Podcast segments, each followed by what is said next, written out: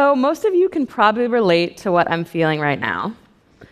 My heart is racing in my chest. My palms are a little bit clammy. I'm sweating. And my breath is a little bit shallow. Now, these familiar sensations are obviously the result of standing up in front of a thousand of you and giving a talk that might be streamed online to perhaps a million more. But the physical sensations I'm experiencing right now are actually the result of a much more basic mind body mechanism. My nervous system is sending a flood of hormones like cortisol and adrenaline into my bloodstream. It's a very old and very necessary response that sends blood and oxygen to the organs and muscles that I might need to respond quickly to a potential threat. But there's a problem with this response, and that is that it can get overactivated. If I face these kinds of stressors on a daily basis, particularly over an extended period of time, uh, my system can get overloaded. So basically, if this response happens infrequently, super necessary for my well being and survival. But if it happens too much, it can actually make me sick. There's a growing body of research examining the relationship between chronic stress and illness. Things like heart disease and even cancer are being shown to have a relationship to stress. And that's because over time, too much activation from stress can interfere with my body's processes that keep me healthy. Now, let's imagine for a moment that I was pregnant.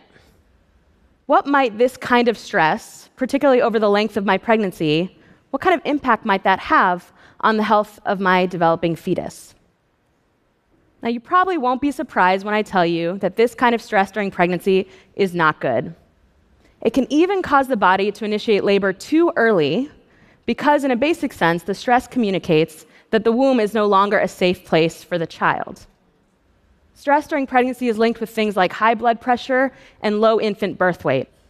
And it can begin a cascade of health challenges that make birth much more dangerous for both parent and child. Now, of course, stress in our, particularly in our modern lifestyle, is a somewhat universal experience, right? Maybe you've never stood up to give a TED talk, but you faced a big presentation at work, a sudden job loss, a big test, a heated conflict with a family member or friend. But it turns out that the kind of stress we experience, and whether we're able to stay in a relaxed state long enough to keep our bodies working properly, depends a lot on who we are. There's also a growing body of research examining that showing that people who experience more discrimination are more likely to have poor health. Even the threat of discrimination, like worrying you might be stopped by police while driving your car, can have, um, can have an impact, a negative impact on your health. Harvard professor Dr. David Williams, the person who pioneered the tools that have proven these linkages, says that the more marginalized groups in our society experience more discrimination and more impacts on their health. So I've been interested in these issues for over a decade. Uh, when I became interested in maternal health, when a failed pre med trajectory instead sent me down a path looking for other ways to help pregnant people. I became a doula, a layperson trained to provide support to people during pregnancy and childbirth.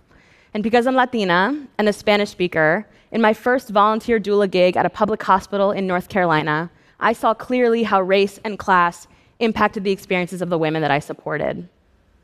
If we take a look at the statistics about the rates of illness during pregnancy and childbirth, we see clearly the pattern outlined by Dr. Williams. African American women, in particular, have an entirely different experience than white women when it comes to whether their babies are born healthy. In certain parts of the country, particularly the Deep South, the rates of mother and infant death for black women actually approximate those rates in sub Saharan Africa. In those same communities, the rates for white women are near zero. Even nationally, black women are four times more likely to die during pregnancy and childbirth than white women. Four times more likely to die.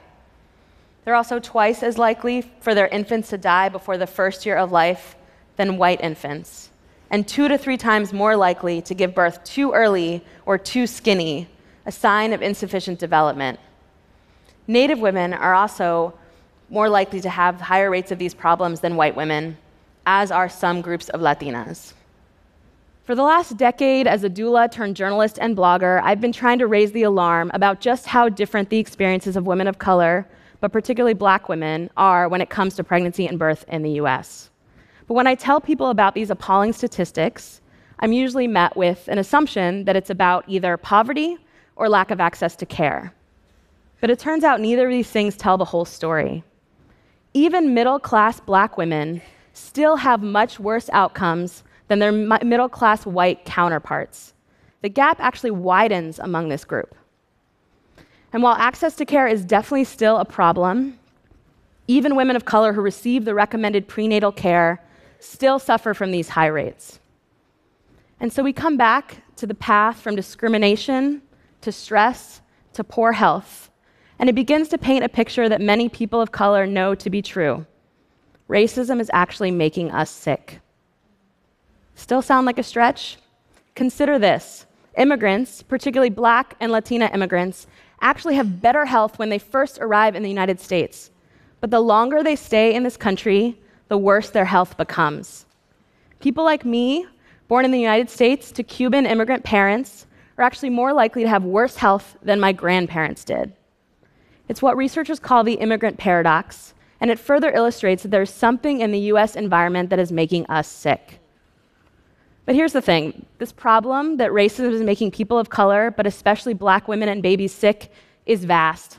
I could spend all of my time with you talking about it, but I won't because I want to make sure to tell you about one solution. And the good news is, it's a solution that isn't particularly expensive, doesn't require any fancy drug treatments or new technologies. The solution is called the JJ Way. Meet Jenny Joseph. She's a midwife in the Orlando, Florida area who's been serving pregnant women for over a decade. In what she calls her easy access clinics, Jenny and her team provide prenatal care to over 600 women per year. Her clients, most of whom are Black, Haitian, and Latina, deliver at the local hospital, but by providing accessible and respectful prenatal care, Jenny has achieved something remarkable. Almost all of her clients give birth to healthy, full term babies. Her method is deceptively simple. Jenny says that all of her appointments start at the front desk. Every member of her team and every moment a, a, woman is at her clinic is as supportive as possible. No one is turned away due to lack of funds. The JJ way is to make the finances work no matter what the hurdles. No one is chastised for showing up late to their appointments. No one is talked down to or belittled. Jenny's waiting room feels more like your aunt's living room than a clinic. She calls this space a classroom in disguise.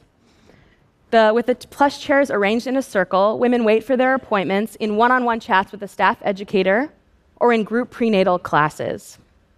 When you finally are called back to your appointment, you're greeted by Alexis or Trina, two of Jenny's medical assistants. Both are young, African American, and moms themselves. Their approach is casual and friendly. During one visit I observed, Trina chatted with a young, soon to be mom while she took her blood pressure. This Latina mom was having trouble keeping food down due to nausea. As Trina deflated the blood pressure cuff, she said, We'll see about changing your prescription, okay? We can't have you not eating. That we is actually a really crucial aspect of Jenny's model. She sees her staff as part of a team that, alongside the woman and her family, has one goal get mom to term with a healthy baby. Jenny says that Trina and Alexis are actually the center of her care model and that her role as the provider is just to support their work. Trina spends a lot of her day on her cell phone texting with clients about all sorts of things. One woman texted to ask if a medication that she was prescribed at the hospital was okay to take while pregnant. The answer was no. Another woman texted with pictures of an infant born under Jenny's care. Lastly, when you finally are called back to see the provider, you've already taken your own weight in the waiting room and done your own pee test in the bathroom. This is a big departure from the traditional medical model because it places responsibility and information back in the woman's hands. So rather than a medical setting where you might be chastised for not keeping up with provider recommendations, the kind of settings often available to low income women, Jenny's model is to be as supportive as possible and that support provides a crucial buffer to the stress of racism and discrimination facing these women every day. But here's the best thing about Jenny's model it's been incredibly successful. Remember those statistics I told you that black women are more likely to give birth too early, to give birth to low birth weight babies, to even die due to complications of pregnancy and childbirth? Well, the JJ way has almost entirely eliminated those problems, starting with what Jenny calls skinny babies. She's been able to get almost all her clients to term with healthy, chunky babies like this one. This is a um, infant, a baby girl born to a client of Jenny's this past June. So, a similar demographic of women in Jenny's area who gave birth at the same hospital her clients did were three times more likely to give birth to a baby below a healthy weight. Jenny is making headway into what has been seen for decades as an almost intractable problem. So, some of you might be thinking, this, all this one on one attention that the JJ Way requires must be too expensive to scale. Well, you'd be wrong. The, the, sen- the visit with the provider is not the center of Jenny's model, and for good reason. Those visits are expensive, and in order to maintain her model, she's got to see a lot of clients to cover costs. But Jenny doesn't have to spend a ton of time with each woman if all of the members of her team can provide the support, information, and care that her clients need. The, be- the beauty of Jenny's model is that she actually believes it can be implemented in pretty much any healthcare setting. It's a revolution in care just waiting to happen. So, these problems I've been sharing with you are big. They come from long histories of racism, classism, a society based on race and class stratification. They involve elaborate physiological mechanisms meant to protect us that, when overstimulated, actually make us sick. But if there's one thing I've learned from my work as a doula, it's that a little bit of unconditional support can go a really long way. History has shown that people are incredibly resilient and while we can't eradicate racism or the stress that results from it overnight, we might just be able to create environments that provide a buffer to what people of color experience on a daily basis. And during pregnancy, that buffer can be an incredible tool towards shifting the impact of racism on generations to come. Thank you.